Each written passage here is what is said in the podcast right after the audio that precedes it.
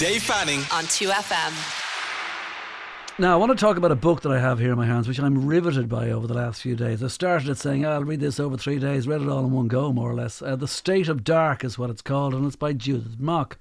As it says in the back, like many children of Holocaust survivors born in the post war Holland to Jewish parents trying to rebuild their shattered lives, Judith Mok was raised with the emotional trauma of having no extended family. Despite the constant presence of the past in silences and whispered com- conversations, Judith had little information about the hundreds of her family members who had died in the camps. Now, she says later, over 100,000 Jews from Holland were killed in the Nazi camps, including the diarist Anne Frank, who befriended Judith's aunt Sarah in Auschwitz in 1944. Now, I want to talk about the phone call that starts all this really. It's about five years ago, 2017, that leads to a discovery for Judith. And Judith is here now and she can tell us about it. Judith, you're very welcome. Um, Thank you. I'll get to that phone call in a minute or two, but you were born in Holland to Jewish survivors of the Holocaust, right? I was, yes, on Okay. the coast. yeah, and you're also trained as a classical singer. You travelled the world performing as a soloist, and, and, and you published poetry and novels in Dutch, etc. So let's take a look at this here The State of Dark. It's a memoir, and it is a detective story, isn't it?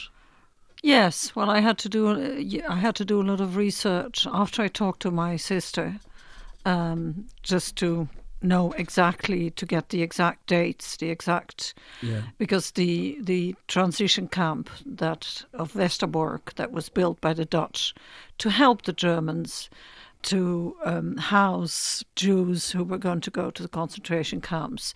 Uh, there were immigrants there until 1940. Then the Dutch closed their borders, but the camp itself has kept his, its offices open, and you can call them. And they're very And that's what happened. minutially. Uh, yes, that's what I did. I call I called the camp. Yeah, well, wasn't wasn't just a little phone call. No, it, it was to the records office of the transit camp where um, Dutch Jews were originally held.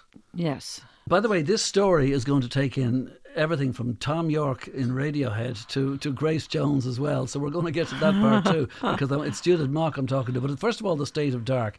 Um, your parents tried to build their lives in post-war Europe, and lots of children of Holocaust survivors raised with the emotional trauma of having no other family members. This was just who you were. This was just like you didn't know anything else. No, no. I was raised with death around me, but incredibly positive outlook on life, and we are still here. And well, my father was a, a leading author. And, He was, yeah. And uh, my mother wrote columns, and unfortunately couldn't perform or do anything anymore after the war because she'd been so sick. So she was too weak to work full time, but she still wrote columns and was very active in in literature uh, in actually seven languages. She translated from Russian for television, plays, and so on and so on. And so that they were very, very busy with with their work and trying to give us a, a full life of music and so yeah, on. and it wasn't always easy, but they did the best they could. Now, Yes. uh, I just mentioned Anne Frank earlier on. Um, her father Otto called to your house one day with um, to hand over some letters. Yes, and and that's that's actually speaking of a detective story. Um, uh, it was much, much, much later, of course, because this is, you know, I mean, the war ended in 1945, and I gather that uh, my aunt Sarah had kept some papers, and a lot of people wrote diaries and papers and so on, letters, and put them under whatever she slept on, the mattress, uh, and that um, it went with Anna, who was you know kind of a protege, because my aunt was 36 when she died, and Anna was just a, a young girl, as you know. And um, somebody must have handed it to Otto, who was the only survivor of the family, and I I suppose he only got the courage to sort everything. Obviously, he had he had a lot to sort out and to, you know, to to get his life back on track. And uh, so I gathered that he only came to my father's uh, the letters to my father years and years later and decided to contact him. He, yeah. I suppose he only gathered and, courage then. And then when he saw these from Anne Frank's father, he burst out crying, and you could see uh, there are all these little bits that you have in the book about of what you're trying to pick up of the whole thing. Yeah. I mean, like the hundreds of members of your family who died, you had little concrete information. Yes, I did. Well, I rang because my sister uh, told me that she was there during the arrest of my paternal grandparents and uh, there were people who hid them in their house and there were double walls and she was a young very young girl she was 10 years old and they stuffed her in between the walls. So she heard the gestapo and the police come arrest yeah. her grandparents and she couldn't even knock on the door to say goodbye. She knew perfectly well she would never see them again. And then she but she was she felt guilty like so many people. I i always detected some some guilt to my parents as well that why did we survive you know well then the holocaust and its consequences have always been part of your life or always haunted your life uh, they've um, always been part of my life but they haven't always been a conscious part of my life because my parents kept very quiet. And of course, they had a lot of friends with numbers on their arms, and yeah. some of them didn't make it. They couldn't deal with the, the consequences of the camps they had been in. And uh, so I knew what a concentration camp was. Yeah, and you also you mentioned the consequences of that because like the psychological problems that people might have, the danger of waking up at two or three in the morning and like this thing yeah. just comes in on top of you years yeah. later. Yeah. Yeah. Yeah, I, I remember the, the, the phone calls and I would yeah, both my sister and I would think, Oh, that's another one. Uh, yeah, you know, gone. Exactly. I mean, it's very well, then, cynical. I'm, going to get back to that in a second. I want to, because there's so much part of your life. You've been in Ireland now in Dublin for maybe well over 20 years now. Yes. Yeah, yeah, yeah, Okay. Now you know the, the classical kind of um, singer part of who you are. You were a student of um, Elisabeth Schwarzkopf. Yeah, no, I was, I was going to actually just say the Yeah. whole thing, but yeah, Yeah. Now, Elisabeth Schwarzkopf. That's a really funny one. Well, first of all, you ran away to Paris around the age of 15 or something. Oh no, no, no! No. I studied at the Royal Conservatory in The Hague. Oh, I thought you just And- slipped out. No, Yeah. no, I graduated there. No, I was it was I was crazy. I mean, normally you only start singing when you're 19 or 20, Yeah. but I was impatient and uh, thought I could do it. And uh, I auditioned when I was 14, so I graduated at I was nearly 21, and then I moved to Paris for years. And then I started, actually, I started working prof- fully professionally at the age of 22, but I was still working with coaches for years. And you were a and and student of the great soprano um, Elisabeth Schwarzkopf, as you say, right? Yeah, Okay. for a so- while, yeah. And you know, then you heard of her Nazi collaborations. What did that do to you? And like, were you were you working with her, singing with her, and hadn't realised it until a good while later? No, I had no, I had no idea. She was my, I mean, she was my idol. I mean, she was a unique artist. Uh, you know, she had a unique voice. Uh, her interpretation of German song, opera, and so on are, are still unique. So she was a big example for me. And when she chose me, um, I was extremely, uh, you know, humbled and pleased and flattered and delighted and. Uh, uh, but singing is a very physical thing. Teaching, so she, you know, she touched me. She, she taught me to breathe. Um, she was very near to me. And then, um, no, it was first when she met my parents after a gala concert that had been organised around her and her pupils, that she asked me if I was really Dutch. And you know, my parents were small and looked extremely Jewish. Yeah. And uh, I thought, what's going on? And then her management that I was already working with suddenly told me, no, maybe you, you don't fit in. And I thought, this, this is very strange. But then, uh, actually, it was two years later, the book of Jefferson, written by English writer Jefferson, uh, came out about um, Schwarzkopf. And the man was full of admiration for her uh, work as an artist as well. But uh, it turned out that she was a fierce Nazi. I mean, she joined the, the youth Nazi party.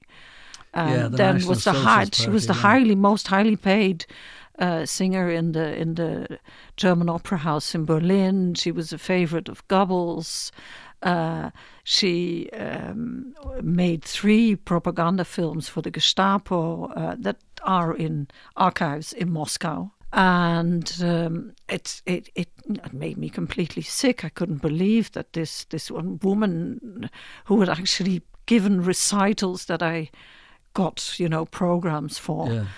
uh, for the officers in concentration camps uh, had been my teacher.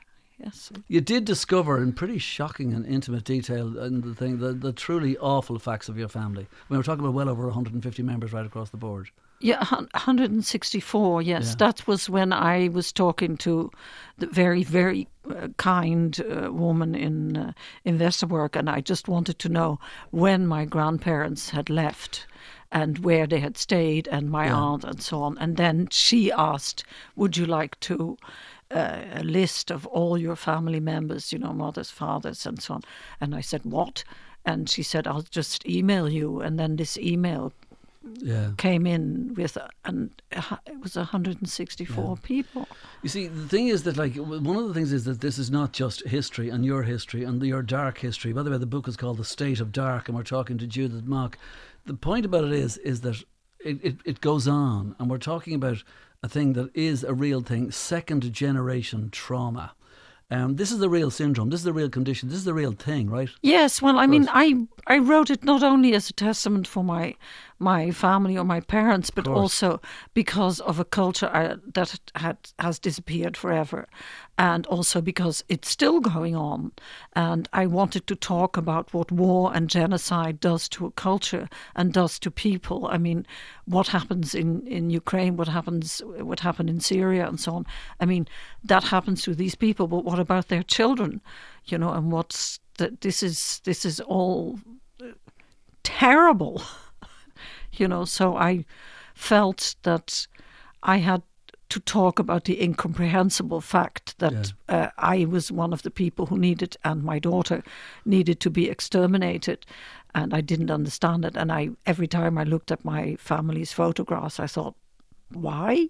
Yeah. I couldn't get an explanation. Well, then, jumping again to the career that you t- that took off, the Royal Conservatoire, 15 year old. Well, you were a bit of a rebel, I think, anyway. But you're in Paris, you've no money, etc. Were you really busking in the metro with a bit of old Monteverdi there going out, and I'm- some agent goes by and says, "Sign her." I was, I was, I, I was busking for a year, twice a week, in the in the stations Opéra and Sèvres Babylone. Uh, one was near the Opera House, and yes, this agent walked by and picked me up and said, "Come and audition for me." And uh, Come and audition for me, yeah. and then it launched a career that's taken you all over the world many Yes. times, classical soloist and all the rest. I mean, I'm going to get to Thom Yorke from Radiohead in a minute. Mm-hmm. I'm going to get to Grace Jones, and above all, I'm going to get to Dermot Kennedy, who you've been touring with as well, because of the job that you now do in Ireland. Because if anybody wants to do anything with their voice, rock band or otherwise, the only person they can go to is Judith Mok, and there's no question about that. The list of people in bands, like right, like obviously one of your best friends, just on that note, would be. Um, Mr. Frames himself. I mean, like Glen Hansard, Glen, yes, yes. yeah. Glen has introduced you maybe to many of these people. He has. Uh, uh, Glen is is a a unique artist, a unique person, warmth, generosity, talent. Uh, wonderful. He's one of the most wonderful people I've met in Ireland, and he's been yes, he's very been very instrumental to helping me into this coaching. Uh, And yeah, what about the other musicians as well? That like, I mean, the, all the other ones. Like, I mean, you've got uh, I don't know Steve Garrigan from Kodaline, the Yeah. Script, Loa, um, Faye from Soda Blonde, Yeah. Gemma Dunleavy, etc. Just of the other names. When Grace Jones was here making her, was, that when she was here when, you- when you were working? Yeah, with her? she was. Uh, uh, Sophie Fiennes made. The, That's right, the, the- Sophie Fiennes documentary. Yes, yeah. I, well, I, I admire Sophie a lot, Yeah. uh, and uh, so she asked me to coach Grace Yeah. for the film. Yeah. Um, well, she's she's some artist. I mean, she's a tremendous artist. yeah. Um, she wasn't the easiest. I was just going to say a feisty human being. I would say. yes, but I, I'm I have my moments right. as well. Just some other names. Uh, Did you work with Whitney Houston? Did you work with? I did. But she came. She came to my house uh, years and years ago, but she was in a very bad way, right. Yeah. and asked me to if I could help her. And it was it was midnight. You know, she came with a whole entourage of Right, friends, yeah. and I and I said, uh, "No, I don't think so. I don't know what I can do for you. I can make you a cup of tea." But I'm not going to teach you to sing any better No, than you do no. I mean, what a tremendous voice! What an incredible artist, you know, and what a sad end. Uh, Absolutely terrible. Like, what do you like? I mean, in terms of vocal techniques and, and, and, breathing and all the rest of it, and extended vocals, etc. I mean, did you work with Thom Yorke from Radiohead? yes, I did on Hail to the Thief. Right. Yeah, he was he was interested in my, but that, he was one of the first. It was just he was interested in my breathing technique, and Yeah. I thought he was joking because I thought this is a very different thing, and I have learned a, an, enormous lot from uh, what you would call the more popular singers. Just you know how to work with voice, and I discovered that breathing technique and helping people in it's it's totally similar to opera or classical music. Well, I mean, you've done all of these things. I mean, like you know, have you been working for years? Could you put it that way, uh, on, on extended vocal techniques to experiment with voice and presentation and all the rest, and that's why so many people come to you. I have. Um, I, I've always, always, always practiced. I think that part of now going back to uh, what we were talking about, I think my father was a very disciplined artist, and I think that that kind of discipline appealed to me. I think he also was so disciplined to hide, in a way. Yeah. He started at eight o'clock in the morning, finished at half past ten at night, uh, every day. Uh, so the curiosity of developing my voice and my breathing technique, and also I chose to work on very difficult contemporary music. I mean, I I learned from John Cage. I actually learned from Frank Zappa when I was 16 years old. I learned from a lot of you know Frank Zappa and John Cage. yeah, yeah, yeah. He was, yeah. uh, So uh, I, I like contemporary music. I like doing difficult uh, pieces. So I like to work on things, you know, and puzzle them out and and stretch my stretch my vocal abilities as mean, much as I could. You mentioned your father there and the post-war and that, and you're in Amsterdam and you're, Yeah. you're with your father, and he, he, you know, not much is said. You don't hear too much because people, if they talk about it, it just brings up bad vibes and bad memories a lot of the time. But things do seep through, and you're young enough listening to this and going on, and like you know, there were shops that you wouldn't go into Yes. because of collusion with the Nazis. There were shops, there were restaurants. Uh, there were, they, yes, they, would, they talked about it and they said, no, you know, you would, we just don't go there. But I didn't get any explanation. Well, I did. I mean, they just said they're traitors, and uh, you know, they collaborated with the Nazi Party. And uh, you know, you could sell a you could sell a Jew uh, for thirty seven fifty uh, guilders. Um, and report them to the police. So I'm, I, I suppose that's that's what they did. They uh, they betrayed people, you Yeah. know. And, your, and your father never really lost his rag at all, but once or twice at a traffic lights in, in the book, you know, he rages against a, a big restaurant because the big name outside he knew This, well. they're still thriving, still the same people, still the same family. Yeah. I mean, you do say like you know um, there were wounds, uh, th- uh, wounds so thickly healed that revealing them would have, without doubt, killed them. I th- I think so. Yeah, Yeah, I yeah, think so. I don't no. think I think they wouldn't have been so productive. And you know, they moved us to the south of France, and they did whatever they could to make our lives. But one of uh, the things was, in terms of everybody, that you knew that in order to make life seem normal, there was a reluctance to mention the past, and that might have been a good idea, maybe um, it for them. for them. I can yeah. respect it. On the other hand, uh, it was very, very difficult for me when both my father died. He died seven years before my mother died. And in the last year of his life, uh, he completely went to pieces Right. and wanted to go to Auschwitz, uh, talked about his sister. Uh, it all came out, uh, was crying, and my mother told me everything on literally on her deathbed when I was taking care of her for the last three months before she died. So um, I think they might have maybe if they'd had a bit more psychological help, which they denied completely, they could have talked about it a little bit more. Yeah, You know, so we weren't saddled with incomprehensible history. Yeah, indeed. And besides, like, just to get back to the other thing, touring the world, can I just go finally to Dermot Kennedy? Um, uh-huh. Because um, Dermot, like, is one of the biggest that we have now, right? And uh, mm-hmm. you've, like, not only been vocal coaching, but you've gone on tour with them. And do you stand at the side of the side of the stage when he comes off, you went, Dermot, for crying out loud, that fourth number, you blew it. No? No, I would never do that after a performance. No, no. I do that during sessions we're working, I will say, no, this is, you know, we have to change this or that. But no, after a performance, that's that's just a rule. You're you're always positive, and he's one of the best learners, best students I've ever had. I also really, you know, because I was touring with him and I spent a lot of, a lot of time together with him. I love talking to him, and yeah. you know, he's he's interested. He's again very intelligent and I just try to open my pupils' minds, you know, to yeah, other things. But, but, but, in opening your pupils' minds, just just on that, like you know, if if you, if you do kind of control of relaxations, whatever, you're not trying to turn these people into your technique. You're trying to turn them into themselves. What they, what they oh, might, completely. But they might know they have themselves. Yeah, completely. I mm. always try to bring out their own the timbre, their own the color of their of their voice. I would never change it if yeah. you know if they want to rasp like Tom Waits, please do, yeah. as long as you maintain a healthy voice. It's, I would never do that. It's complete. That is completely different from uh, classical. Uh, you know, there are givens for interpretation of whatever of Schubert, Mozart, and yeah. so on and so on and so on. It's a completely different school. Yeah. So.